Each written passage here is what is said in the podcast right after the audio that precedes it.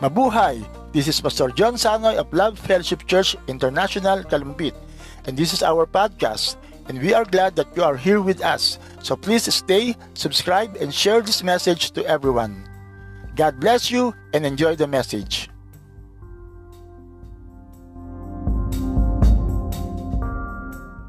Natin yung pinaka-text Bago tayo mag-pray. Ah, Revelation 2, 1 to 5.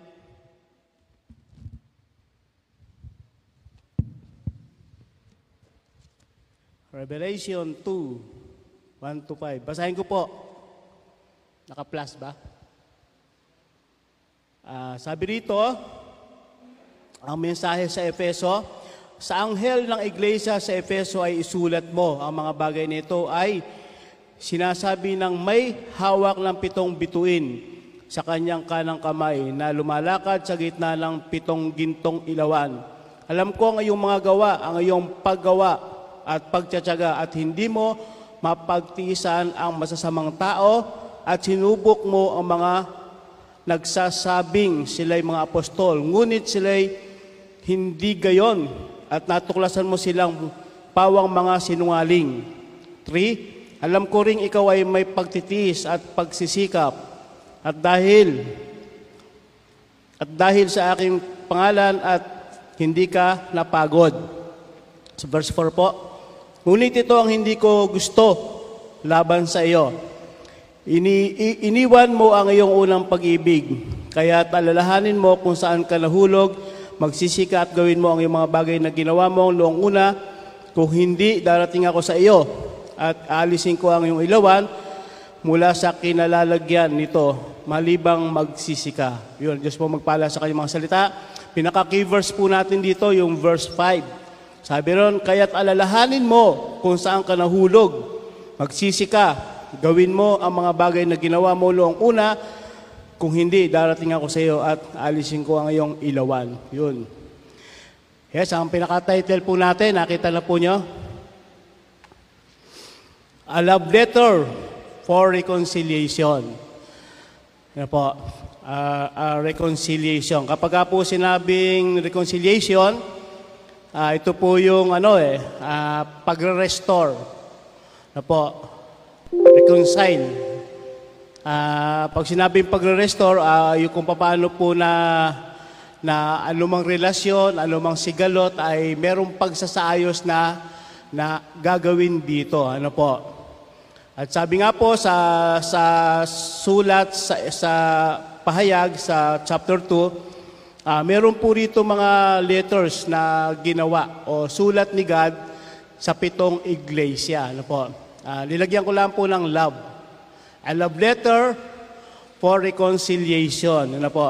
Ah, seven letters from Jesus. At kung titingnan po natin, ah, sa gospel pa lamang po, dun sa Matthew, John, Luke, sa Mark, um, ando doon na po talaga yung love letter ni God sa, sa atin. Na puno po ito ng pagmamahal. Punong-puno po ito ng, ano, ng kanyang pagkalinga po sa, sa mga tao. Ano po? At, at alam naman po natin na yung sulat na yon, yung sulat na ito, hanggang ngayon nag exist Ano po? Paano po nag exist yung mga yung sulat na to? Pag binasa po natin yung pitong le- letters na to, ah, makita po natin, res- cycle lang. Katulad din po na sinabi ni King Solomon na, na ang lahat ng bagay ay umiikot lamang. Pag nakita po natin, pag binasa po natin, kahit po itong sa Church of Ephesians, pag binasa po natin to, makikita po natin dito, umiikot lang po yung, yung problema sa mga iglesia. Kapag ka nagkaroon ng panibagong henerasyon, yung mga, yung mga dating suliranin, mga dating problema, eh, bumabalik din at bumabalik lang. Paikot-ikot lang. Ano po, pabago-bago ng tao. Halimbawa po, nakapagtayo po ng bagong church. Ano po, ah, yung mga problema na sinulat dito ni Jesus sa mga, sa mga churches, makikita at makikita pa rin po doon. Yun na po. Kaya sabi nga po, the active church with trouble within. No, na meron naman talaga na mga problema ang mga iglesia. Wala naman na wala naman na church na walang problema. Meron po ba churches na, na, may, na, na walang problema? No, lahat naman talaga, meron, meron mga fault, may mga problema ito. At kung meron po tayong makikita ng mga tao na, na naghahanap siya ng perfectong church, punta ng punta kung saan saan churches, pagkatapos, pag di niya nagustuhan doon, lilipat na naman siya, ano po, ah, wala siya makikita talaga na, na perfectong church. Ang pinaka-perfectong church po na makita po natin, pag andudo na po tayo sa piling ng ating pong Panginoon Diyos. Ano po, sa kaluwalhatian ng ating pong Panginoon. Amen? Okay. Sabi nga po, ang pitong iglesia po na, na pinadali ni Jesus ng love letter, na po ay mayroon naman po talagang kanya-kanyang kapintasan. Hello. At pagdating po sa sa love letter, ngayon di na uso yun eh. Ngayon po. Yung mga dekada 60, 70, 80, yan. Makakarelay yan.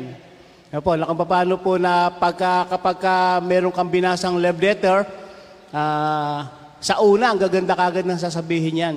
Wala po tayong makikita na sulat. Kahit po tayo, pag gumagawa tayo ng letter sa mga opisyal, na po, ah, sa pangalan ng Panginoong Jesus, nandun yung, mga- andun yung paggalang. Wala po tayong makikita na, na gumawa ng sulat na, na ang uunahin kagad ay pagsisermon. Na ganito ka, ganyan ka, ito pinagdaramdam ko sa'yo, ganon. Wala po. Siyempre po, sa una, ay puro po magaganda po yung mga makikita po natin na, na mga na mga sulat. Ano po? Kaya tunghayan po natin yung sulat po ni Jesus na ginawa po ni John sa Ephesian Church. Ano po? Una po, Christ commended the Church of Ephesian o Ephesus. Comment, ah, nandun po na meron siya mga minensyon. Ano po ba yung mga minensyon dito ni Jesus na kung paano po na, na sumulat siya sa iglesia. No, nandun, nandun po na ni-recognize muna niya ang mga katangian po ng iglesia. Ano po? Ah, tawag dito, parang inano niya, yung, yung ano, recognize, ah, pinuri muna niya yung mga katangian po ng mga tao sa church. Ano po? Na naroon talaga na hindi niya basta ito na ito na i-rebuke, hindi niya ito basta-basta na na pagsasalitaan. No, kung dinaro na magagandang bagay muna yung mga babanggitin po niya sa sa mga sa mga tao. At sabi nga po, normally kapag ka sumusulat, puro magagandang bagay po yung mga binabanggit po natin dito. Na po. At sabi nga po, nung, nung usap po, usok-uso pa rin ng mga greeting cards, ah wala kang makikitang pangit na message sa greetings card. Ano po? Sino po kaya rito yung mga may dala pa mga love letter dyan sa wallet? Yung sa mga umabot doon, sa mga dekada 70, 80s. Yan po, si Brother Pempe, baka meron ka nakabalot na love letter dyan. Ano, nagaling kay Ate Alice. Meron ba? Dati uso yun, eh, no? mga, ti- mga, mga tinatago pa yung mga, yung mga, love let, yung mga love letters po nila. And then, makita nga po natin dito na tulad po ng sulat ni God sa, sa Ephesus, sabi ron, a working hard na po. And Christ commended the church of Ephesus a working hard. Ano po? Pag sinabi pong working hard, na po, na, na po talaga na, na mabigat, ah, masigasig siya sa pagtatrabaho. Na po, na kung, na kung kakausapin tayo ni God, wow, natutuwa ako sa iyo, napakasipag mo. Napakatyaga mo namang gagawa. Ano po? Pag sinabing working hard, ah, talagang ano yan, ah, tatrabaho at magtatrabaho po yan. Ano po? At sabi po dun sa, sa verse 1 to 3, ah, alam niya yung buhay niya. Alam, alam niya yung buhay po natin. Tingnan po natin yung sa Ephesians 1 to. Dali po, patayin ko muna.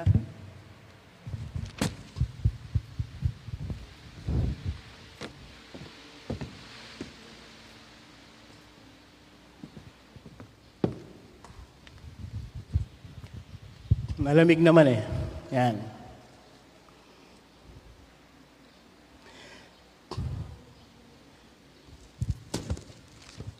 Sabi po dito sa, sa dos, alam ko ang iyong mga gawa. Yun. Ano po, ibig sabihin talagang alam ng Diyos yung ating mga yung ating mga gawa. Ano po, nakikita niya yung ating mga gawa kahit hindi kahit hindi po natin kahit hindi po natin ano, kahit hindi po natin ipag kay, ano dito, ah, ipahayag o ano man, pagdating po sa ating pong Panginoon Diyos, nalalaman po niya yung ating mga gawa. Nalalaman niya kung, kung paano tayo maglingkod sa ating pong Panginoon Diyos. Ano po? Kay may, nakik, may nakakakita dyan o wala, nakikita po ng Diyos yung mga ginagawa po natin. Working hard. Ano po? Alam niya yung buhay mo, kapatid. Ano po? Alam niya yung buhay ng bawat isa sa sa atin. Ano po? I know thy works, sabi po ng ating pong Panginoon Diyos. At sabi pa nga po, patiently enduring. No po, nandoon, nandoon po yung kahinahunan po niya. No po, nandoon yung pagtitiis na ginagawa po niya sa sa ano, sa sa ano, sa iglesia ng mga Kristiyano o ng mga mananampalataya na kung paano po nagkakaroon siya ng katiisan, alam ng Diyos ito, hindi po ito naililihim sa sa Kanya. Alam na alam ng Diyos kung paano ka nagtitiis, kung may mga tiisin sa buhay, kung mayroong mga pagtitiis na ginagawa po sa mga sa mga ministeryo na po. Bilang isang mananampalataya, bilang isang Kristiyano, alam na alam ng Diyos yung mga pinagdadaanan po natin kung paano po tayo mga nagtitiis na po. Sabi pa po, uh, not tolera- tolerating the evil people, not tolerating evil evil people. Ayun, alam ng Diyos na po na hindi natin na pinapatulan o hindi natin kinukonsinte yung mga gawa ng mga masasamang masasamang tao. Hello, uh, ibig sabihin, uh, masasamang tao. Uh, pag dumarating po sa mga pagkakataon na magkakaroon tayo ng compromising, hindi natin ito papatulang kahit na maliliit na bagay lamang. Ano po? Hindi tayo pwedeng madaya ng sinuman o hindi tayo pwedeng maagaw ng sinuman sa ating pong Panginoon Diyos sa pamamagitan ng maliliit na bagay lamang. Basta't nandoon po yung, yung, yung picture o larawan ng isang kasamaan, hindi hindi po tayo maaagaw dito. At alam na alam po ito ng ating pong Panginoon Diyos. Na hindi po natin pwedeng sabihin na iyon lang. Maliit na bagay lang yun, pero hindi po. No, kahit po maliit na bagay lang, nandun po talaga na, na hindi natin ito paparaanin ano po, na, na, na mahulog po tayo sa kamay ng mga masasamang tao. At sabi po, po sa verse 4, A commended for exposing false teacher. Yan, ah, nandun po talaga na, na hindi po tayo pwede na madaya ng mga ng mga false teaching o mga false prophet.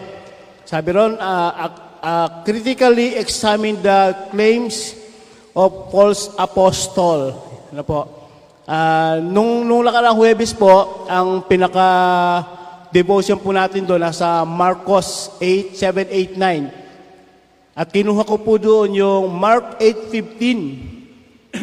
sa Marcos 8.15. Ang sabi po doon sa Marcos, Marcos 8.15, uh, uh, wag niyong patulan o wag niyong anuhin yung lebadura ng mga, ng mga pareseo.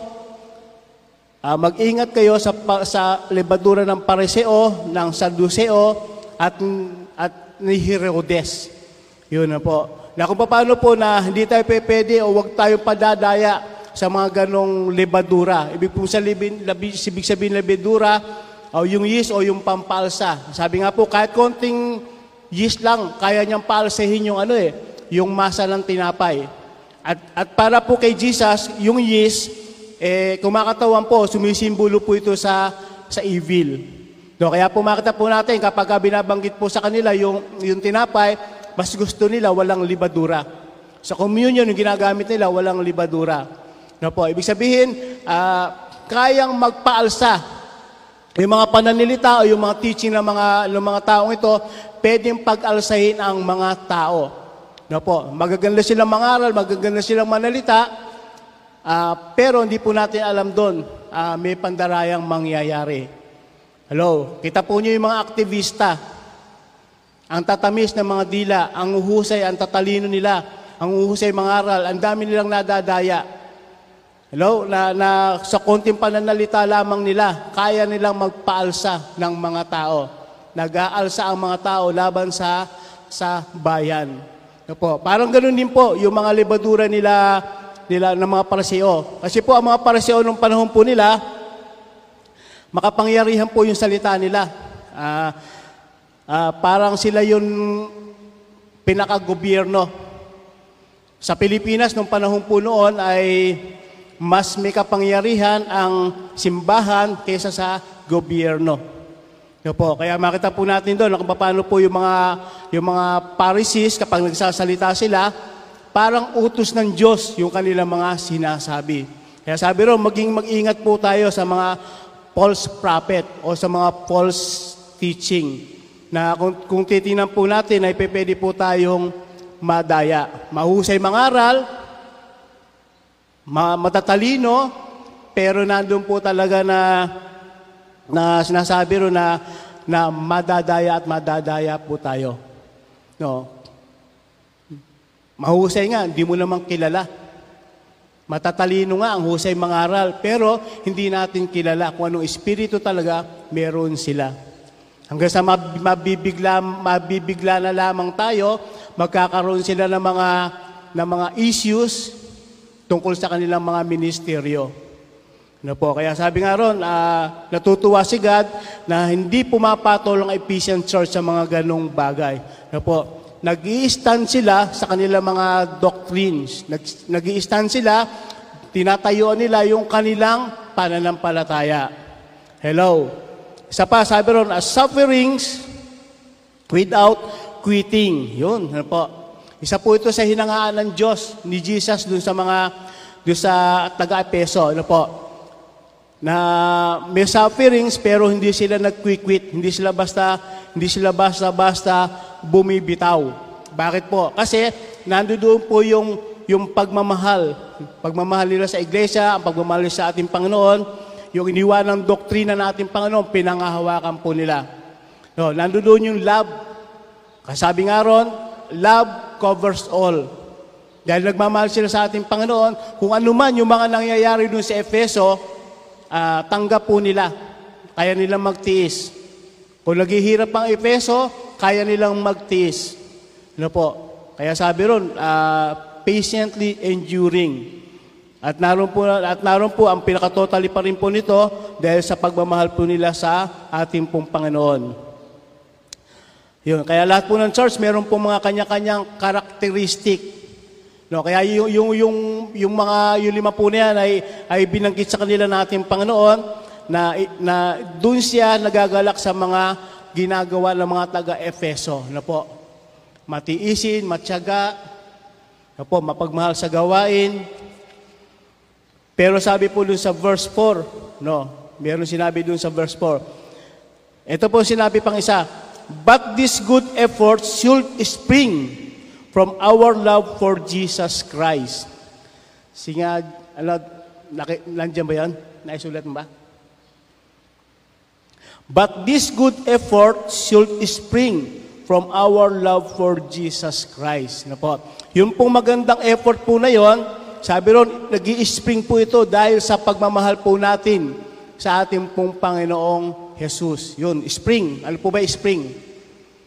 Yung bukal. Na po, kapag nagmamahal po pala tayo, nandun talaga yung, ano, nandun talaga na may bubukal at may bubukal dyan. Na po, Nung nagmahal po ang Ephesian Church sa ating pong Panginoon Diyos, sumunod sila kay Jesus. No, dahil sa pagmamahal na yon, yung effort nila, meron na lang lumabas sa kanila.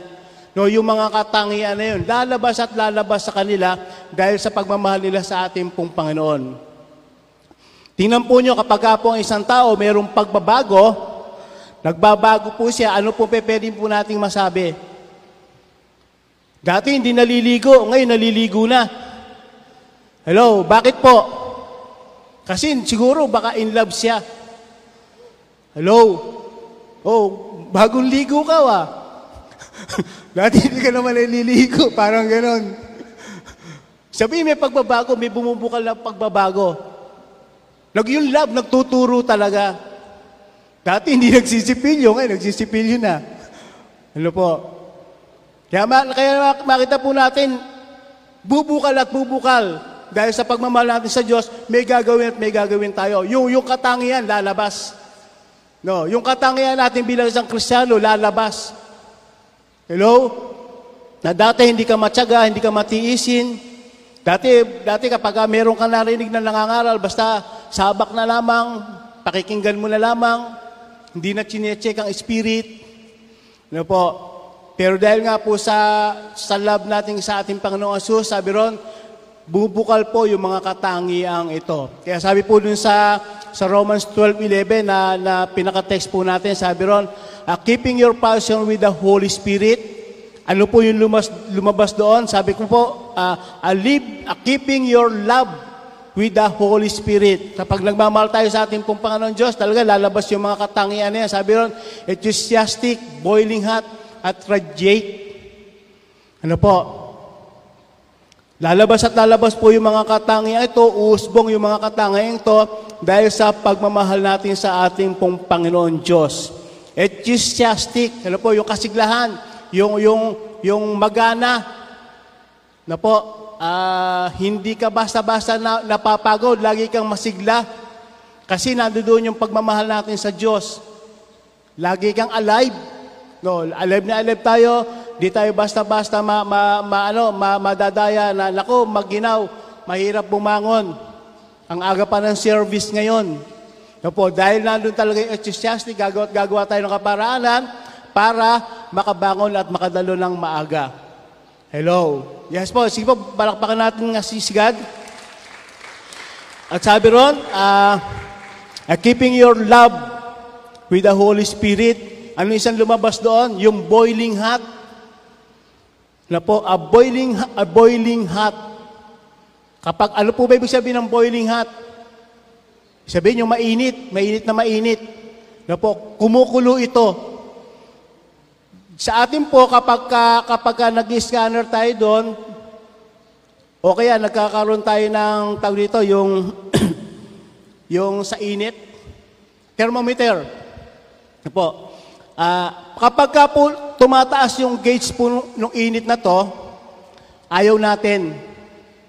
Pag umabot tayo ng 40, may lagnat na. Pag umabot tayo ng 50, 60, may lagnat talaga. Ano po? At kahit po dun sa, sa thermometer, uh, ayaw natin na tumaas yung gauge kasi delikado pag tumaas. Ibig sabihin, meron kang sakit. Na po. Pero sa ating pong Panginoon Diyos, yun ang gustong gusto niya. Boiling hot ka.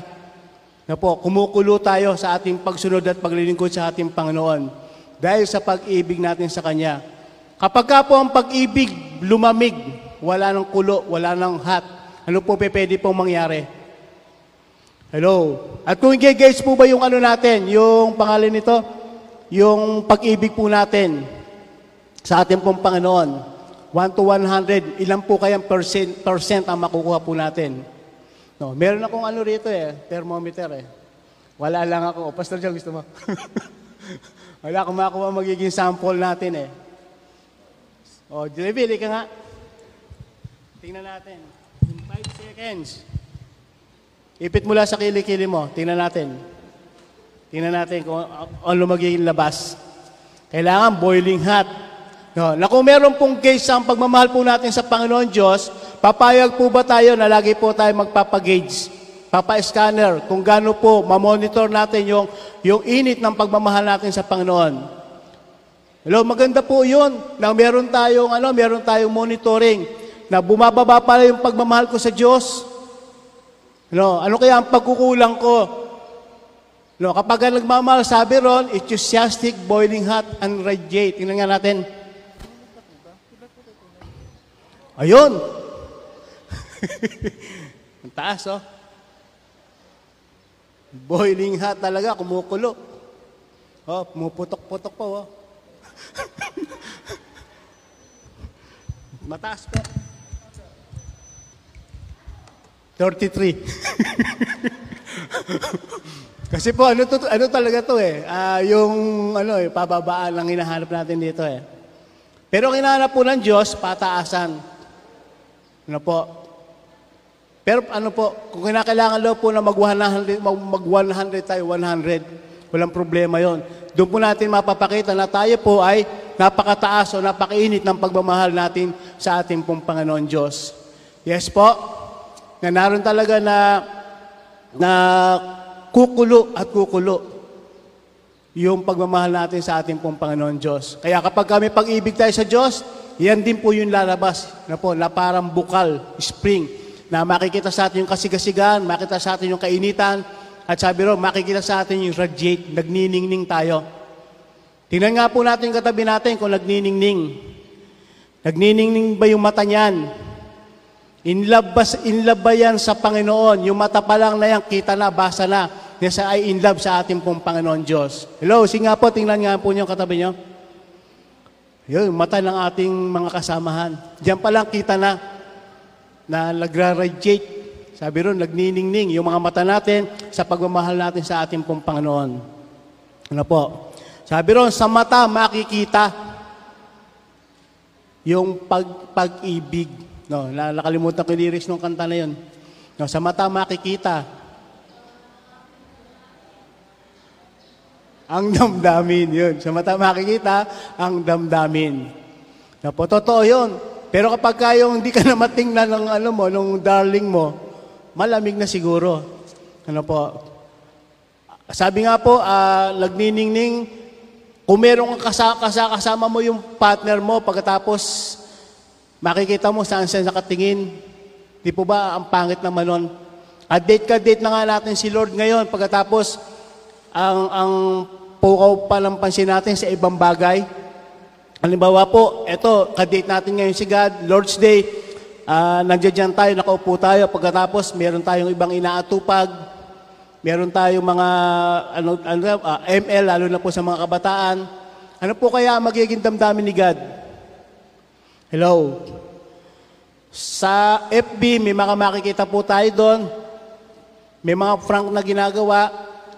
Sinasadya nila to meron dalawang, ang, ang tatargetin nila, mag-partner talaga, mag-girlfriend. Na po, ang gagawin po ng, is, ng, ng isang magandang babae, magpapa-charming dun sa, sa lalaki. At yung lalaki naman, kung napakaganda nito, ang mga ginagamit talaga magaganda, saka mga gwapo eh. Magpapa-charming yung babae dun sa lalaki, siyempre yung lalaki naman, lilingong ganyan, yan. Eh may kasama niya, kasama niya yung girlfriend niya. Ano kaya maging reaction ng girlfriend? Ano po, mag-aaway po sila. Pinakikita talaga sa camera, inahampas ng babae yung, yung, yung, yung lalaki. Kasama lang nga siya pagkatapos lumilingon pa sa iba. Na po, kaya doon makikita na po, sa iba siya tumitingin, yung, yung, yung lalaki na to. At kahit yung babae, meron din ginawang prank na gano'n, yung ang, ang inakit naman yung babae. Na po, eh, prank lang naman yun eh. May pero sila talagang pananadya para experiment po nila. Na po. Kaya napakasagawa po na kung titingnan natin sa, sa ating pong Panginoon Diyos, sa yung kasakasama natin dito, pagkatapos ay meron pa nga tayo, meron tayo mga ibang gagawin, uh, na, na, ano, na iiwanan po natin ating pong Panginoon. No, kadate mo siya, nasa table ka, nag-uusap kayo, pero hindi kanya pansin. Hindi mo siya pansin. No, wala yung wala yung isip mo sa ating sa ating Panginoon. Iba yung iniisip po natin. Ano po? Meron ka sariling mundo, meron sariling business, eh, ma-out of place naman po yung kadate po natin. Ano po? Kaya sabi ron, uh, kapag ka mahal natin si God, ayan po yung lalabas, enthusiastic, boiling hot, and radiate. Nakatulad din po ng mga katangian na binanggit po kanina doon sa Ephesian Church. Amen. Okay, next tayo. Isa pa nga po. Uh, Jesus criticized the church. Sa verse 4 po ito. Tingnan natin sa verse 4. Sabi po dun sa verse 4, Ngunit ito ang hindi ko gusto laban sa iyo. Iniwan mo ang iyong unang pag-ibig. Na po. Sabi rin, iniwanan niya ang kanyang, ang kanyang unang pag-ibig. Thou hast left thy first love. Na po. Bakit po kaya iniwan? No, siyempre may dahilan nito kung bakit iniwan. At nasaan na yung kanyang unang pag-ibig sa ating pong Panginoon Diyos. Sabi ron, you no longer love me as you once did. Ano po? Hindi mo na ako mahal na tulad ng dati. Nagkaroon ka na ng pagbabago. Ano po? Nanlalamig ka na sa akin ngayon. Da dati, pag umaga, titimpla mo ako ng, gab- ng kape.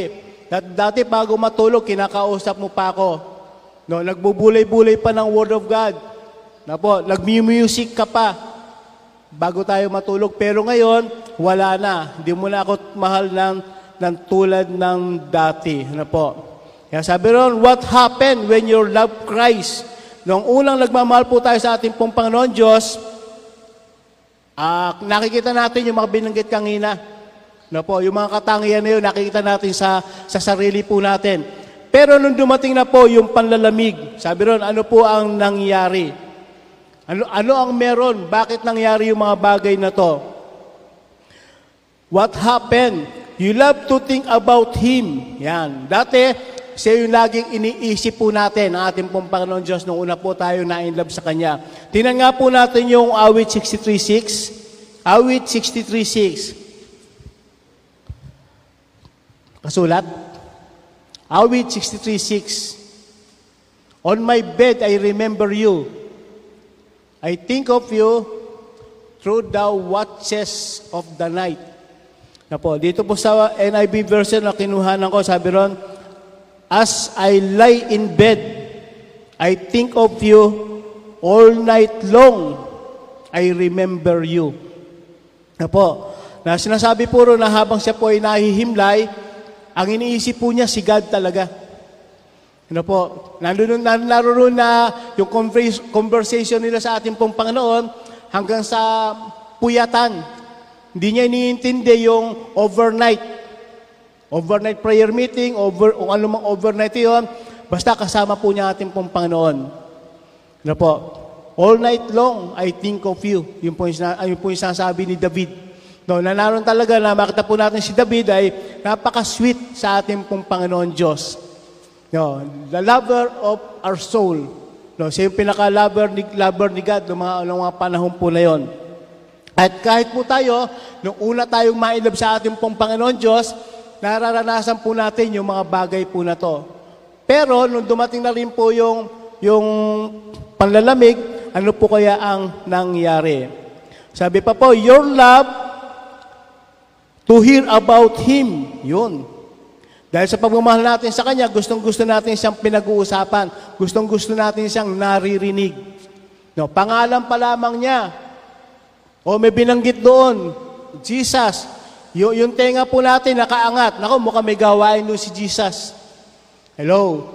Kahit naman sa literal, pag nababanggit yung pangalan nung love mo, no, nakaangat yung tenga mo, nako, si- siya kaya yun. Siya kaya ang punta niya, nakamonitor. nakamonitor. Ano po?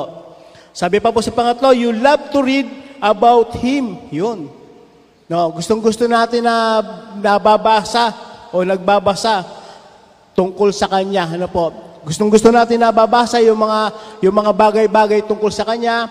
No, yung love letter, gusto-gusto natin yung binabasa, niriri, uh, inuulit-ulit, kahit na tapos na yan, gustong-gusto pa rin binabasa. Yes, ganoon din naman sa, sa, ano, ah, sa Word ni God. Paulit-ulit, gustong-gusto natin itong binabasa. Kasi paulit-ulit, marinig man natin ito, mabasa man natin ito, may bago at may bagong revelasyon ng ating pong Panginoon Diyos. Ano po, pagdating po sa, sa kanyang mga, sa kanyang mga sulat. Pangapat po, you love to talk Him. Yun. Gustong-gusto natin siyang kausap. Kapag ka, pagka ayaw na natin kausap si God, may problema na po tayo. No, ayaw na nating manalangin, ayaw na natin du- dumalo ng mga, ng mga gawain, ibig sabihin may problema na po talaga tayo. No, may problema na tayo sa relasyon sa ating pong Panginoon Diyos. Na hindi natin nabibigyan ng time yung date natin sa ating pong Panginoon Diyos. Isa pa, you love to walk with Him. Yun. Gustong gusto raw po natin lumalakad tayo, nakasakasama na natin ang ating pong Panginoon. Na po, holding hands while walking with Jesus. No, sa paglalakad po natin, saan man tayo pumunta, sumasakay man tayo ng barko, sumasakay man tayo ng aeroplano, siyempre po, ang lagi po natin kasakasama si God. No po, hindi po hindi hindi po pwede, hindi po na ma- mane-neglect po natin ang ating pong Panginoon. Yes po, ah, nung nung ano pangalan nito, nung kasalukuyang kainitan ng pagmamahal sa ating Panginoon, yung bababa pa lang ng bahay, Hag, sa hagdanan, nandoon na ang, ang prayer. No, sasakay ng jeep, nandoon na nananalangin. Ano mang gagawin, nandoon po yung pananalangin. Nakipag-converse sa ating pong Panginoon Diyos. No, pero kalaunan, pe, pero pagdating po sa verse 4, sabi ron, nawala, nagkaroon ng panlalamig. Bakit po sinabi dun sa verse 4 yon? Ibig sabihin, nangyayari po talaga. Paulit-ulit na nangyayari po yung mga bagay po na to. Hindi lamang po sa Ephesians, sa lahat po ng mga churches, nangyayari mga bagay na meron talaga na nanlalamig. Hindi naman buong church, pero individually sa mga mananampalataya. Ano po? Ibig sabihin, meron silang mga first priority. Hindi lamang nawala na yung first priority nila sa buhay po nila. Ano po? Buti na lang, wala pong ganun dito. Lahat ang priority po natin dito, ang ating pong Panginoon Diyos. Sa pangat, pangatlo po sa letter C, sabi rin, when love cools all the above are less important. Yun. When love cools, pagka po sinabing cools, ano po, malamig na. When love cools, all the above are less important. Yun, nawawala na po talaga ng ano, uh, importansya ang lahat ng bagay kapag ka nagkaroon na talaga ito ng panlalamig. Ano po. Ngayon, bakit? No. Kahapon po, ay ano pala, o tama, Sabado kahapon. Sabado, ano po, may kaugnayan po ito sa mga tinuro po ni Bishop sa amin eh. Ano po, doon po sa doon po sa ano sa big banquet, yung po sa Lucas 14 12 to 24. Uh, yung big banquet po ito po yung nagpaanyaya yung hari sa mga tao. Nagpahanda siya ng mga pagkain pagkatapos inanyayahan po niya yung kanya mga yung kanya mga kaibigan. Na po, mga special na mga kaibigan. Inanyayahan po niya rito. And then pagkatapos po noon, meron pong ano, meron pong mga, meron pong mga nagdahilan na hindi sila makakapunta sa isang handaan. Special na handaan po ito ng hari. Ano po? Nasabi ron, bumili po ako ng bukid. Pasensya na, hindi ako makakarating. Wow, nakab- nakabili siya ng bukid. Ano po? Andun talaga na, andun talaga yung mga businesses. Ano po? Ando doon, ando doon talaga yung mga priority na niya sa buhay. Tapos isa naman sabi ron, bumili po ako ng ano, baka. Baka, bumili siya ng mga kotse, mga sasakyan, uh, ina inaasikaso niya. And then yung isa naman, sabi ron, ito yun, maganda yung pastor. Bagong kasal ako. Yun ang gusto ko rin, pastor. ano po? Sabi ron, bagong kasal ako.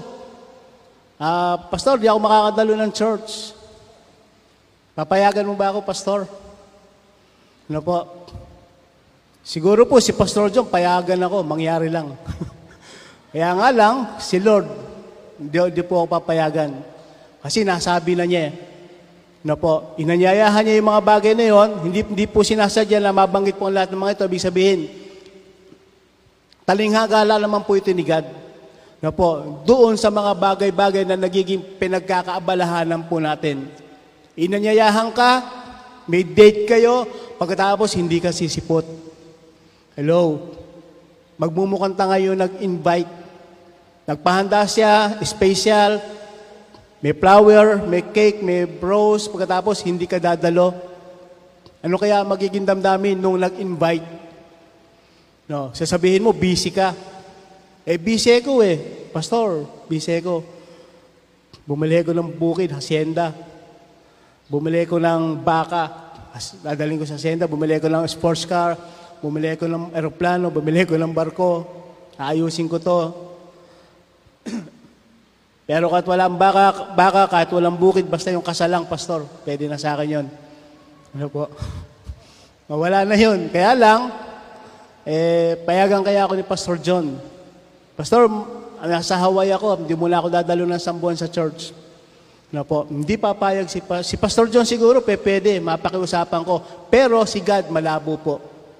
Na po, sinabi na niya, may panawagan po siya. Sino ba importante? Ako o yung asawa mo? Ako o yung negosyo mo? Ako o yung kotse mo? Hello, sino ba yung mahalaga? Magkakaroon po talaga ng labanan dito. Sino yung pinaka-priority natin sa, sa bagay na to? Ibig sabihin, kapag hindi mo nagawa ito, yung pagmamahal mo sa akin, nag-cool down na. Yes po. Yes, po, nakuha po natin. Okay, palakpakan natin si God. Yun. Sabi po rin sa Ephesian, Ephesian leaders kept the people busy. Yun, na po, naging busy yung mga tao dito sa Epeso. May kanya-kanya na silang mga, mga ginagawa. Masyadong busy yung mga leader, sobrang busy yung mga, mga, yung mga member, kaya naroon po nagkaroon ng panlalamig. They had left the first priority. Ano yung first priority? Na po, which was to love God. Yun, yung pagmamahal sa ating pong Panginoon Diyos na sinasabi dun sa, sa greatest commandment na ibigin mo si God ng buong puso, buong kaluluwa at ng buong lakas. No, sabi ron buo, hindi 50%, hindi hindi 90%, hindi 99.9%. Ang gusto ni God 100%. Amen. 100%. Marami kapag binabanggit, binabanggit ko po ito madalas dun sa mga kasa, sa mga cell group, pag tinanong ko po sila, sino nagmamahal kay God ng 100%? 50%. O, may nagtataas, 50%. Oh, pang-ambulansya ka na, 50-50. ano po? 50, naghihingalo na yon. 70, 80, may mga ano pa rin. Sabi ko, hindi po pwede na 80%, 90%. Ang gusto po ni God, 100%. Kaya nga sabi nga, mahalin natin si God ng buo. Buong puso, hindi po yung bawas. Na po. Meron naman, meron naman talaga na na time para sa ibang bagay at meron time para sa ating pong Panginoon Diyos. So, sabi nga ni Pastor John, nung nag, nagsusum kami, binanggit niya na tungkol sa mag-iitik. Uh, marami siyang dahilan. Dahil busy ko, marami kong itik na inaalagaan. Kaya nung dumating na si God, sabi, sabi ni God, uh, di siya nakasama. Ang Panginoon, pwede ako nakasama. Eh, tinatawag na kita, ayaw mo pa kasi busy ka. Busy ka sa mga itik mo. Diyan ka na, walang mag-aalaga sa mga itik mo. Rapture. Ano po, na-rapture, naiwan po siya. Kasi walang mag-aalaga nung, ng kanyang itik. And then sabi pa po, uh, when love cools, all the above are less important. Yun, nawawalan talaga ng kaimportansya na lahat ng bagay na po. Sabi pa po, a work for God had actually distracted. Yun, nagiging distracted na ang ano, nagiging distraction na yung mga bagay-bagay para sa Panginoon. Yan po, meron kang, meron kang appointment sa ating Panginoon, pero meron kang lakad sa ibang bagay, nakaka-distract na. Nakakasira na yun, nakakasira na yun, uh, parang ganito, nakakasira si God dun sa ginagawa mo. Parang gano'n, ano po. Nakakasira ang barkada sa pag-aaral mo. O nakakasira ang school sa barkada mo. Nakakasira si God doon sa ginagawa mo. Lord, abala ka lang eh. Eh, ginagawa ko to, busy ko dito eh. Parang gano'n yung nangyayari. Hello, masasabi po ba natin sa Diyos yun?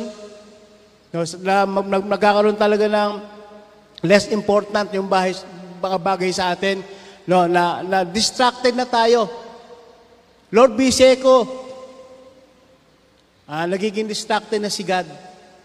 No, ibig sabihin, nawala yung unang pag-ibig. Hello, nalako ka po natin. Sabi ron, church services are only habit. Yun, ang, ang iglesia, nagiging habit na lang. Habit, ano ba habit? Libangan na lang. Na po, dumalot hindi. Parang ganon. E ano ba kung di ako makadalo ngayon? Parang gano'n na po. Ay wala nang pag-ibig, kaya po nagagawa po mga bagay na yon. The Bible is the is neglected. Yun, yung Bible. Nane-neglect na lang. Hindi na napapansin. No, hindi na hindi na nabibigyan ng ng ano, hindi na bibigyan ng importansya yung Bible. And then, sabi nga po dun sa ibang churches, may nakikita po ako mga nakalagay dun sa church, sabi ron, no Bible, no entry. Hello. Eh, Self, ang Bible kasi natin ngayon, nasa cellphone eh. Ipapakita lang nila, o meron ako naka-inbox na, na Bible sa cellphone. Maganda rin po yon. Kung meron po tayo mga, mga gadget, ah, cellphone, ah, lagyan po natin ng Bible. No, gamitin din po natin sa kapurihan natin pong Panginoon Diyos, hindi yung kung ano-ano lang yung mga naka-inbox dyan. And then sabi pa ron, a witnessing ceases. Uh, nawawala na po yung tuloy-tuloy na nagiging magandang patotoo bilang isang mananampalataya, bilang isang Kristiyano na po. And then sabi pa po, a service is mechanical. Yun. Nagiging mechanical na lang yung, yung service. Ah, parang makina na lang. Parang motor na lang. Yung paglilingkod na ginagawa sa Diyos, parang ano na lang, ah, normal na lang, parang obligasyon na lang, yung mga ganon. Wala na yung love. Nagiging ano na lang ito, nagiging, nagiging patakbuhin na lang. Dum, ah, pumunta sa gawain at hindi, magturo man o, o hindi. Ano po, nagiging mechanical na lang. Wala na dito yung enthusiastic na sinasabi na na, na dahil nagmamahal ka, harangan ka man ng sibat, hindi ka papipigil. Hello, dahil nagmamahal ka sa kaluluwa, kahit bumabagyo yan, pupuntahan mo. Ano po? Pero dahil sa panlalamig, ano po, nagkaroon na lang ng mga problema, nagiging distraction na ang ang gawain sa kanyang sa kanyang sariling buhay, ano po. And then sabi pa po, a prayer becomes but a form. Yun, yung, yung prayers nawawala na rin. Nagiging form na lang yung prayer, parang, parang ano na lang, uh, makapanalangin na lang, hindi. Uh, makapanalangin ng walang ningas, makapanalangin na lang na parang binabasa na lang. No, wala yung talagang mataimtim na pananalangin. Ibig sabihin, naroon talaga na may pagbabago sa relasyon sa ating pong Panginoon Diyos. Hello? Worship. Di na makapag-worship na mabuti. No. Nandun na lahat ng bagay, nagagawa niya na lahat ng bagay, pero nandun na po yung kakulungan ng kanyang puso sa ating pong Panginoon Diyos. Okay, sa pangatlo po tayo. Tapos na tayo sa pangatlo. Sabi ron, a Jesus cure for the churches. Ano po? Uh, ibig sabihin, naroon, naroon po talaga na ang Diyos ang gumagawa po pa rin ng kaparaan kung paano po tayo aayusin. Ano po? Dito po natin makikita yung kaibahan ng tao at saka ng Diyos. Sa tao, kapag ka nagkakasala po tayo, nagkasala siya, uh, ang gagawin po natin, uh, hindi naman siya humingi ng tawa, hindi naman siya lumalapit. Bumalik siya kung gusto niya. Pero si God, hindi po ganon. Ang ginagawa po ni God, siya po talaga mismo pa yung lalapit. Kita po niyo, siya yung gumawa ng letter, uh, naroon talaga na nirecognize muna niya yung mga bubuting gawa nito, and then pagkatapos sa kanya ito ni-rebuke. No. Naroon yung, naroon, naroon yung sinasabi ni God na, na, na reconciliation. Na, na kung paano niya i-cure yung kanilang relasyon. Paano i-cure o tag dito, aayusin yung relasyon natin sa ating pong Panginoon Diyos. Una, remember, yun, sabi rin sa, ano, sa sa salita niya po sa verse 5. Remember from whence you have fallen. Alalahanin daw po natin na kung paano tayo bumagsak, alalahanin natin kung paano na yung una nating pagmamahal sa ating pong, sa ating pong Panginoon Diyos. Na po, tingnan po natin yung thrill of new life. Ano ba yung meron tayong ano, ano ba yung pag yung thrill nung, nung tayo po ay maganda pa yung relasyon natin sa ating pong Panginoon Diyos. Ano po? Yung feeling of excitement. Ano po ba yung feeling of excitement? Ano po? Ganadong ganado ka na sumamba. Uh, Sabado pala, naka-prepare na yung mga, yung mga damit. Ano po? Prepared na prepared na lahat. Hindi yung kung kailan oras, saka, saka nag, naghahanap ng mga susuot. Ano po? Lalo, lalo talaga yung excitement po natin sa ating pong Panginoon. So, ibig sabihin, naroon po na kinikilig po tayo sa ating pong Panginoon Diyos. Excitement tayo. Na po, ando doon yung, yung happiness, kagalakan, nung una natin siyang makilala. Ano po, na kung paano na, na, na, na gustong gusto natin siya na makasama, makaniig. Ah, kung titingnan po natin talaga sa literal, ganun talaga yung, yung nagmamahal. Excitement ka kapag ka meron date, ano po. Yung, yung love at first sight natin sa ating pong Panginoon Diyos, a feeling excitement. Ah, nung pong ala si Major eh, ano po, si Major po ay nanggagaling pa ng Nabotas, ah, Malabon. Pagalinggo po, pupunta siya rito para makasama po natin na mag-worship sa ating Panginoon. Ngayon, yung asawa po niya nagtatanong, nag, naghihinala na sa kanya. No po, ang layo-layo nung, nung ano, ng Malabon, pagkatapos pupunta pa siya rito ng Sunday. No po. Pero napatunayan po niya na talagang sa church siya pumupunta. No po. And then, ang mga huli na to, binabanggit ko rin sa kanya, ah, madalas wala siya ngayon eh. Na po. At yun po yung tanong din sa kanya nung misis po niya. O linggo ngayon, di ka ba pupunta sa sa church? Na po. Kasi nakasanayan na po ng asawa niya na pagka linggo, pumupunta po rito sa, sa, sa church po sa atin dito. Na po. Isa pa po, ah, the joy of service. Yun, yung saya po ng services na, na nararanasan po natin. Na naroon talaga, alalahanin natin, masaya roon. Masaya na kapag sama-sama na sumasamba, nagpupuri sa ating Panginoon Diyos. No, yung excitement na kung paano na meron kang date sa ating Panginoon, lalo na kapag ka meron swimming, date yan na at sa ating, Panginoon, family, family camp, yung mga ganun po. Ah, alalahanin natin yon. Pag merong family camp, ang aga-aga, ano po, ang aga-aga dumarating para po sa mga ganong gawain. Na-enjoy niya yung gawain ng ating pong Panginoon Diyos. Ano po, kasi nalulun talaga yung, yung pagmamahal sa ating mga, sa mga ating mga gawain. At yung pang, pangalawa po, kung paano kinukure ni Jesus yung, yung church, sabi ron, ah, repent naman. Yan, repent. Turn around, make an about face. No, about face, a 180 degrees.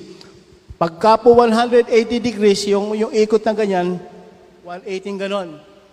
Ibig sabihin, hindi, ka na hindi mo na makikita yung binalikan po natin. Na po, pag mag-about face, face kang ganyan, hanggang dito, hindi hindi mo na makikita yung nasa likuran natin. Ano po? Ibig sabihin, anuman yung mga bagay na nandoon, kalimutan na. Ano po? Pagsisihan na natin. Yung po yung repent, tatalikuran mo totally yung mga bagay po na yon. At napakabuti po ng Diyos, ano, na tayo yung nagkasala, pero siya pa rin yung lumalapit sa atin. No? Na sinasabi niya na magbalik, bumalik tayo sa Kanya, mag-repent tayo sa, sa Kanya. Ano po? Jesus said, He warned them. Yun, sa verse 5 po, meron po siyang sinabi na warning. Ano po? Mapagmahal po ang Diyos. Kahit anong oras magkasala tayo, kaya niya po tayong patawarin. Anumang oras na bumalik po tayo sa ating Panginoon, bukas po yung kanyang mga palad na tayo po ay tatanggapin. Pero doon po sa verse 5, binanggit din po niya roon, may warning na, na sinasabi ang Diyos. At kapag ka po sinabi po ng Diyos na warning yun, mangyayari at mangyayari po ito. Salita po ito ng Diyos. Pag sinabi niya na aalisin sa iyo yung kanyang iyong ilawan, magdidilim na ang buhay mo, pe, pwede po talagang mangyari. Na po, ganun magmahal ang Diyos. May warning. Pero kung magpapatuloy pa rin po tayo, di na po natin masisisi ang Diyos kasi may warning na pong binigay sa atin ang ating pong Panginoon Diyos. Kaya sabi ron, Darating ako sa iyo at aalisin ko ang iyong ilawan mula sa kinalalagyan nito, malibang magsisi ka. Hello? Kaya po maraming mga tao na bumagsak, Yan po, nagdilim ang kanilang buhay. Sabi, inalisan, ka ng, inalisan kasi ng ilaw eh. Hindi nagbalik loob sa ating pong Panginoon Diyos. Kaya ang sekreto lang po talaga, repent. Yan po, magsisi po tayo sa ating mga sa ating mga kasalanan. And then, doon po sa number three naman, kung paano cure o lang ginawa ng remedyo ng Panginoon yung sitwasyon, return. Yun, return naman. Kaya tatlong R po, ano? Remember, repent, and return. Return to your first love of Jesus. Yan po. Ah, bumalik po tayo sa dati po nating pag-ibig sa ating pong Panginoon Diyos. And then sabi nga po, ang love letter po sa atin ating Panginoon Diyos ay naroon po na una ay talagang aaliwin niya tayo, re-recognize niya tayo, hindi sa kanya tayo re-rebukein, hindi siya konsentidor na Diyos na na, na parang magwawala, magsasawalang kibusiya doon sa mga ginagawa po natin. Sasabihin at sasabihin po niya yung mga ginagawa po natin hindi maganda. Nanlalami ka na sa akin ngayon, di mo na ako mahal ng tulad ng dati. Ito na yung mga ginagawa mo ngayon, malaki na yung pagkukulang mo sa akin. No, ganyan po ang ating pong Panginoon Diyos. Tanda po ito ng pagmamahal. Amen. Po. And then sabi pa ron, sa bandang huli, uh, i-cure po niya yung ating mga relasyon na nasira sa ating pong Panginoon Diyos. And then sabi bro, uh, remember the original vision and goals. Yan. Tingnan po natin yung ating mga original vision. Nasa last part na po tayo bago po natin bigay yung benediction kay Pastor John. Sabi ron, remember the original vision and goals. Ano ba talaga yung ano, yung original vision natin? Ano ba yung talaga yung original na na na goals natin nung tayo ay makakilala sa ating pong Panginoon. Baka nakakalimutan na natin. Baka nakakalimutan na natin yung pledge natin sa Kanya. Baka nalilimutan na natin yung pangako natin sa Kanya. Lalo na doon sa mga leaders na meron tayong commissioning na ginawa rito na pinirmahan pa natin. Alalahanin natin yung basahin uli natin yung vision and goals ng ating natin sa ating iglesia. At pangalawa nga po, yung repent, decide to change, yun. Nagdidesisyon talaga tayo na, na, na mag-change, magbago. Ano po? Uh, taglon, yung, yung mag-turn around talaga tayo, 180%.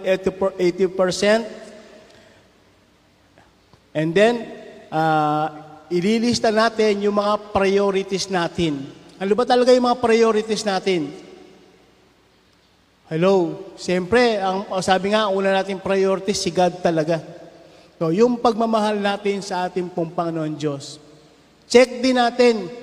Baka yung mga priorities natin, ano na, okay din naman na meron tayong mga ibang priorities, pero yung number one, si God pa rin. Ano po? Yung panawagan ng ating pong Panginoon Diyos. And then return, restore our first priority. Ano po yon? Yung pagmamahal po ng Diyos sa atin. Yung pagmamahal po natin sa ating pong Panginoon Diyos. Kaya tatlong bagay lamang po, yung lagi po natin pakatatandaan na po. Remember, repent, and return. Kaya God bless you po, and I love you all. At bigay po natin ang benediksyon sa ating pastor, Pastor John.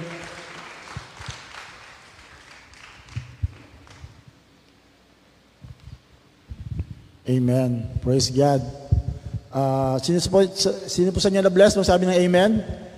Amen. Uh, I believe marami tayong mga takeaways on what uh, you have heard. Pero before we can call our worship team, I just want to, pwede pa kayo balik yung mga remem, yung three cure, yung tatlong cure. Uh, habang resulta si Pastor Jun eh, yun siyempre meron din tayong uh, reflection and takeaway. Kasi nga, napaka, it's a play of words that we can see na at least to be reminded, uh, addition sa uh, sinabi ni Pastor Jun, Di ba? Remember, repent, return. So, alam natin yung re. Ano ibig sabihin ng re? Again, di ba? So, be a member again. Di ba? Member, remember. So, ibig sabihin yung dati mong ginagawa as nung naborn again ka, nung naging member ka ulit ng family of God, do it again. Amen? Kung yung, yung ibig sabihin ng remembering yung binabalikan mo yung visions and everything that you're doing. So, if ever na you're Christian right now and that and hindi mo na nagagawa yung dati mong ginagawa as you became a member of the family of God, then remember, magpa-member ka uli somehow. Repent. Ano ibig sabihin ng pent? It's a, it's a elevated place, diba? Penthouse. So ibig sabihin, when you fall, uh, when you backslide, you fall from a high place and you went down to the lowest place. Kaya nga po sinasabi ni Lord, if, uh, ng repent, go back sabi nung verse, nung sa verse, remember from which you have fallen. Dati ang taas-taas mo na eh, di ba? Dati ito na yung level mo eh. Pero uh, bumaba ka pa. Kaya nga sa totoo lang po, sa Christian life, there's no such thing as demotion eh. Dapat pataas ng pataas. Kaya sabi ni Lord, uh, sana yung ginagawa natin. And then sabi ito, return. So ano bisa ng return? Turn again. Iba turn again? Eh, so ibig sabihin, babalik ka ulit, di ba? Kasi nga, yung ibig sabihin ng return, eh, umalis ka, so bumalik ka uli. So you, you go back again to where, to the place that God is supposed, uh, that you will be there. Dapat nandun ka. Otherwise, there will be another re. Kung di mo gagawin yung tatlo. Ano yung another re na gagawin ni Lord? You will be removed. Sabi, warning. So, you will be moved again. Dahil dati nilagyan na rin dito ni Lord, aalisin ka, aalisin ka ulit for another place. Dahil nga kapag hindi natin ginawa. So, it's a warning.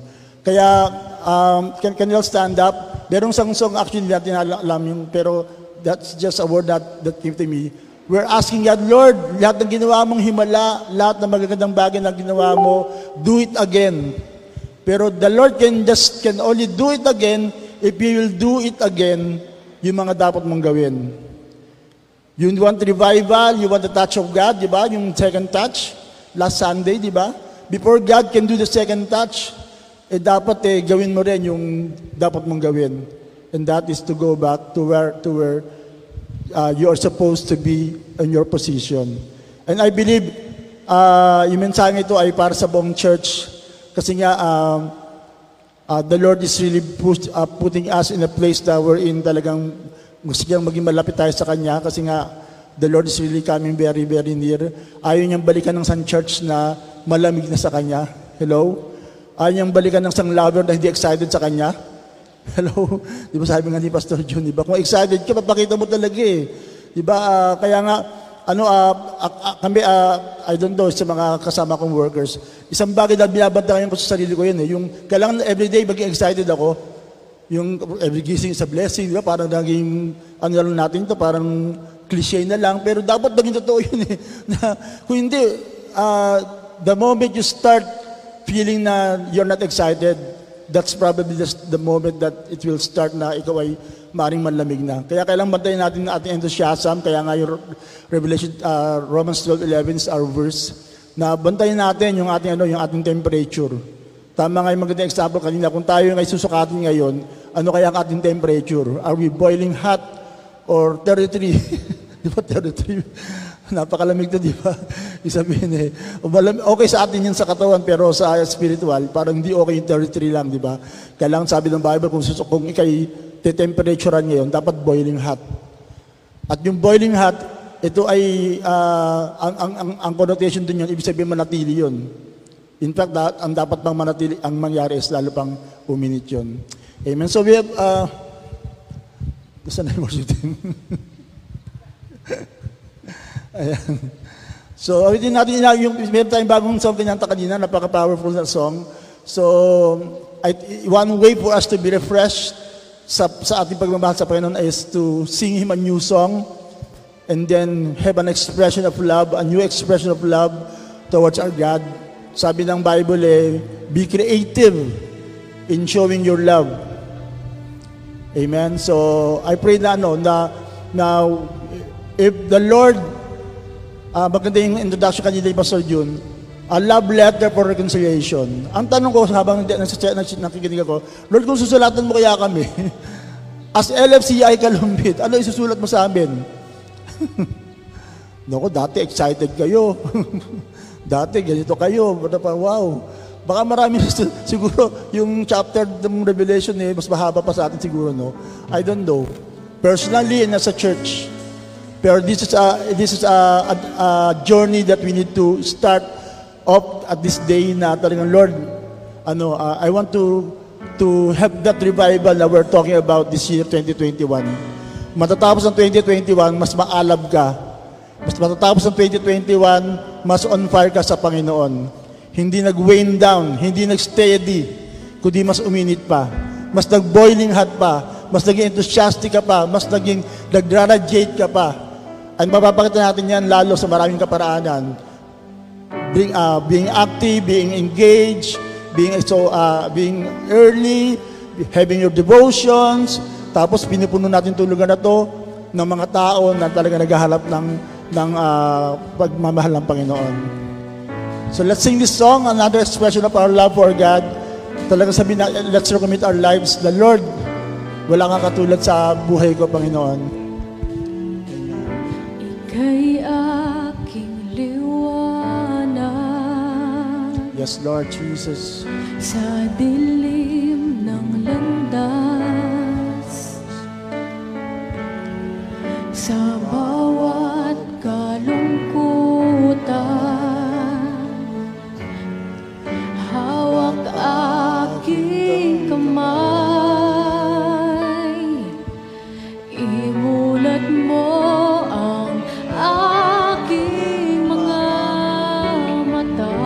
Lord.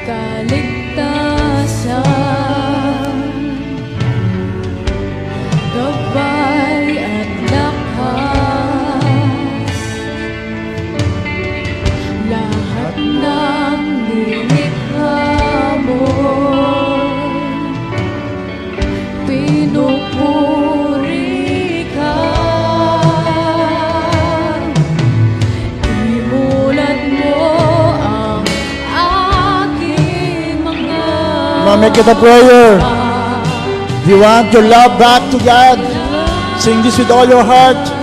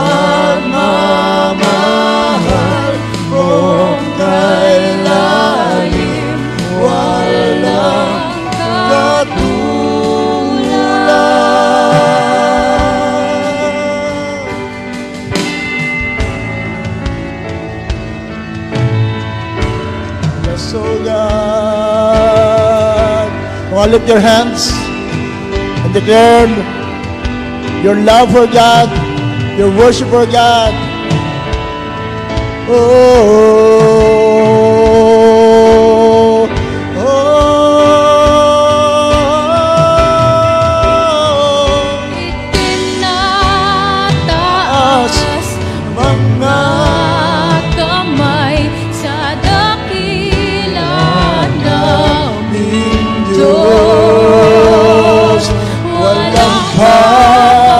Lord.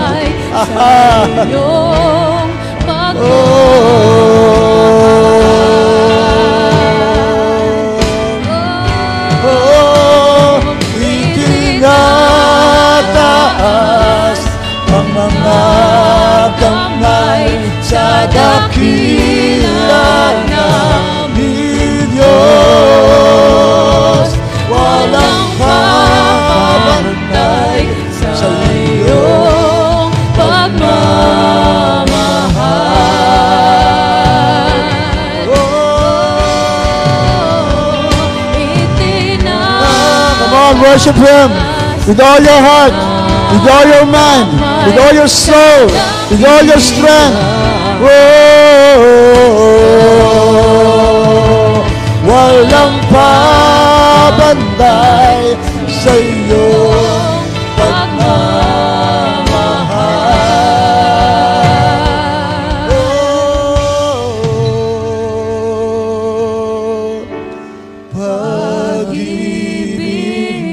receive the love of God.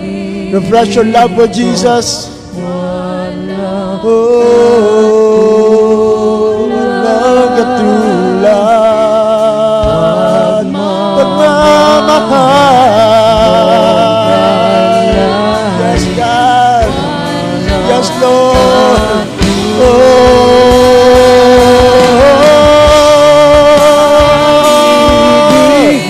pag-ibig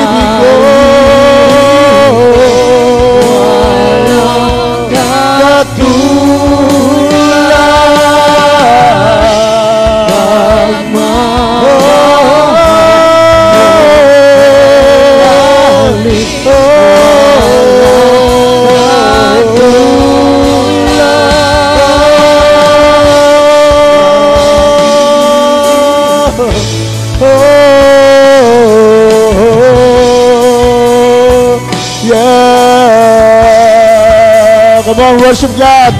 Worship God. Pour out your heart to God. Pour out your love. Renew your love. Renew your love. Oh, go back to your first love. At this point, go back to your first love. Oh, lead your heart right now. Lead your heart to Jesus. Lead your heart to Jesus. Come on, bless the Lord, oh my soul. And all that is within me, bless His holy name.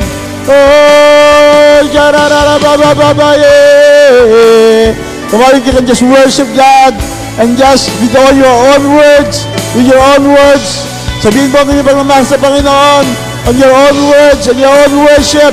The Lord longs for your worship. The Lord longs for your love more than ever before. If we're talking about going back to your first love, it will start from your heart. It will start from your heart. Your heart will, will overflow. Your above the fullness of your heart, the mouth will speak. For the fullness, for the abundance of your heart, your mouth will speak. Your mouth will speak about your love for Him. Your mouth will speak about your worship for Him. And so be it right now. Come on. Hallelujah. God sa bahay. Come on. Open your heart to God. Open your heart to God. Go back to your first love. Go back to your first love. Go back to your first love. Sharabababa shanda yarabaye. Oh, Lord, you are our only priority, oh God. You are number one in our lives, oh Jesus. Oh, oh God longs for your love, kapatid. God longs for your worship. God longs for your cry, the cry of your heart. That na, na siya, ikaw lamang makapagbibigay. Ikaw lamang, makapag, lamang makapag-express. Come on, don't deprive God of your love. Don't deprive God of your worship. Don't deprive God of your first love towards Him. Give it to Him dahil ang pagmamahal niya walang katulad. Sobra-sobra pagmamahal niya. Why not return it back by going big, by giving your love, your first love, your devotion to God right now. Hallelujah! Kaya huwag natin tipirin ng Diyos sa pagmamahal natin sa Kanya. Express with your own words. Express your Lord out of the abundance of your heart. Let your mouth speak. Let your mouth worship. Let your mouth praise. Hallelujah! Shanda yararabayanda. Oh, oh, oh, Hallelujah! Yayarababayanda. Ng bibig, ng face mask mga bibig, let your mouth overflow. Let your worship overflow from your heart. Shut up. The Lord looks at your heart. The Lord hears you. The Lord feels you. Hallelujah. Oh, yararabashanda. Hallelujah.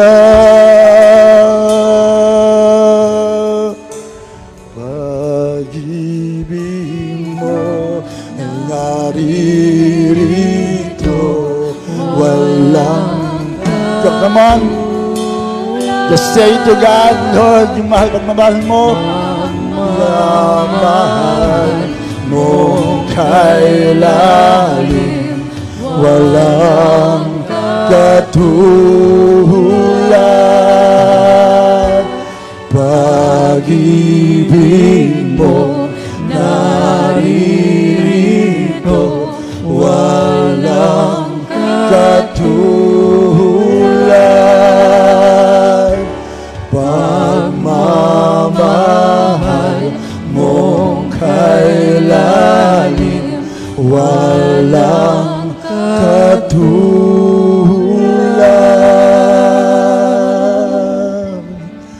Oh, yes, oh God. Yes, Jesus.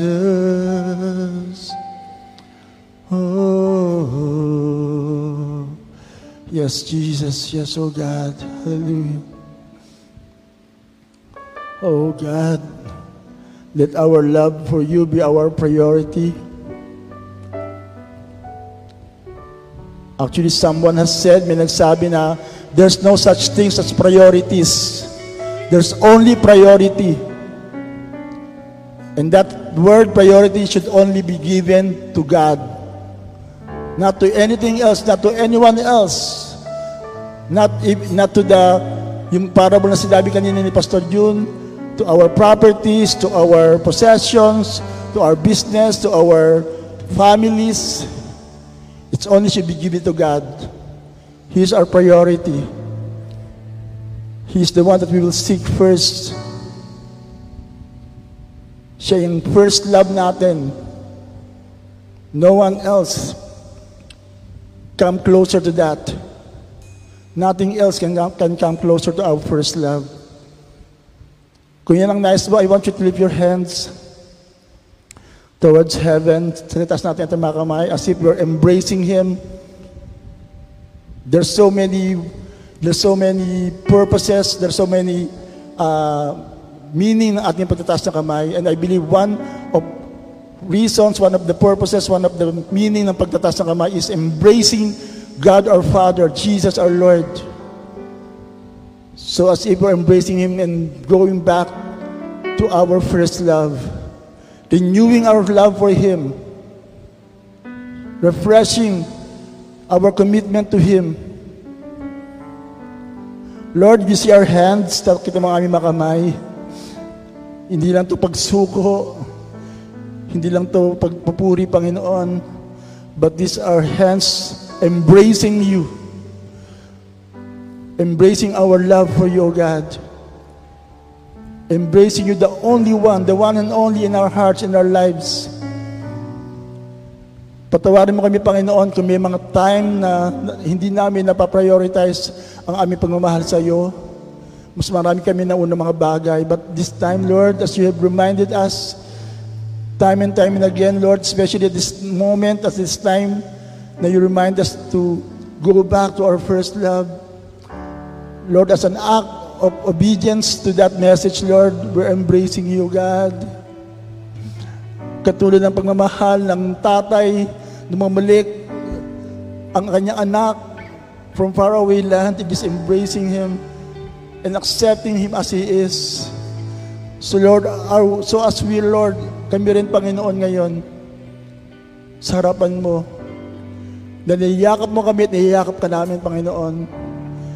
Lord, let this Sunday be another beginning ng aming pagbabalik, ng aming pagpapainit, Panginoon, ng aming pagmamahal. Kung may mga time na talagang nanlalami kami, na talagang marami kami mga distractions in life, Lord, let us be refocused once again to our priority, to our love for you, God. Pagpalay mo pong bawat na nandito ngayon na nakarinig na mensahe dito sa tahanan ito, sa, sa, sa iglesyang ito, Lord, and even sa mga natahanan, nasa tahanan nila.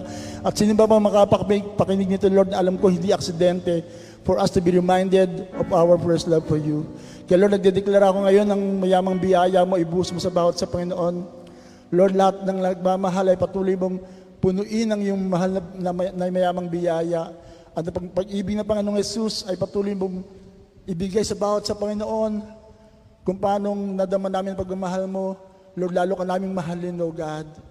At ang paggabay ng Banal na Espiritu, ang patuloy na pagsama ng Banal na Espiritu, ang patuloy na pag, ah, pangunguna niya, ang siyang mag, lalo magpalapit sa amin, sa aming Panginoon, sa aming Diyos, ang magturo at magturo at magpatuloy na ibigay sa amin ang apoy na kailangan namin. Ang siya namin maranasan mula ngayon pakalanman at lahat na nagmamahal sa Diyos at lahat na patuloy na bumabalik sa init ng kanyang unang pag-ibig sa Panginoon, ang lahat na patuloy na ipapahayag din ang pagmamahal nito sa maraming taon na nangangailangan makapakinig nito, ay magsabi ng tatlong malalakas na Amen. Amen. Amen. And Amen.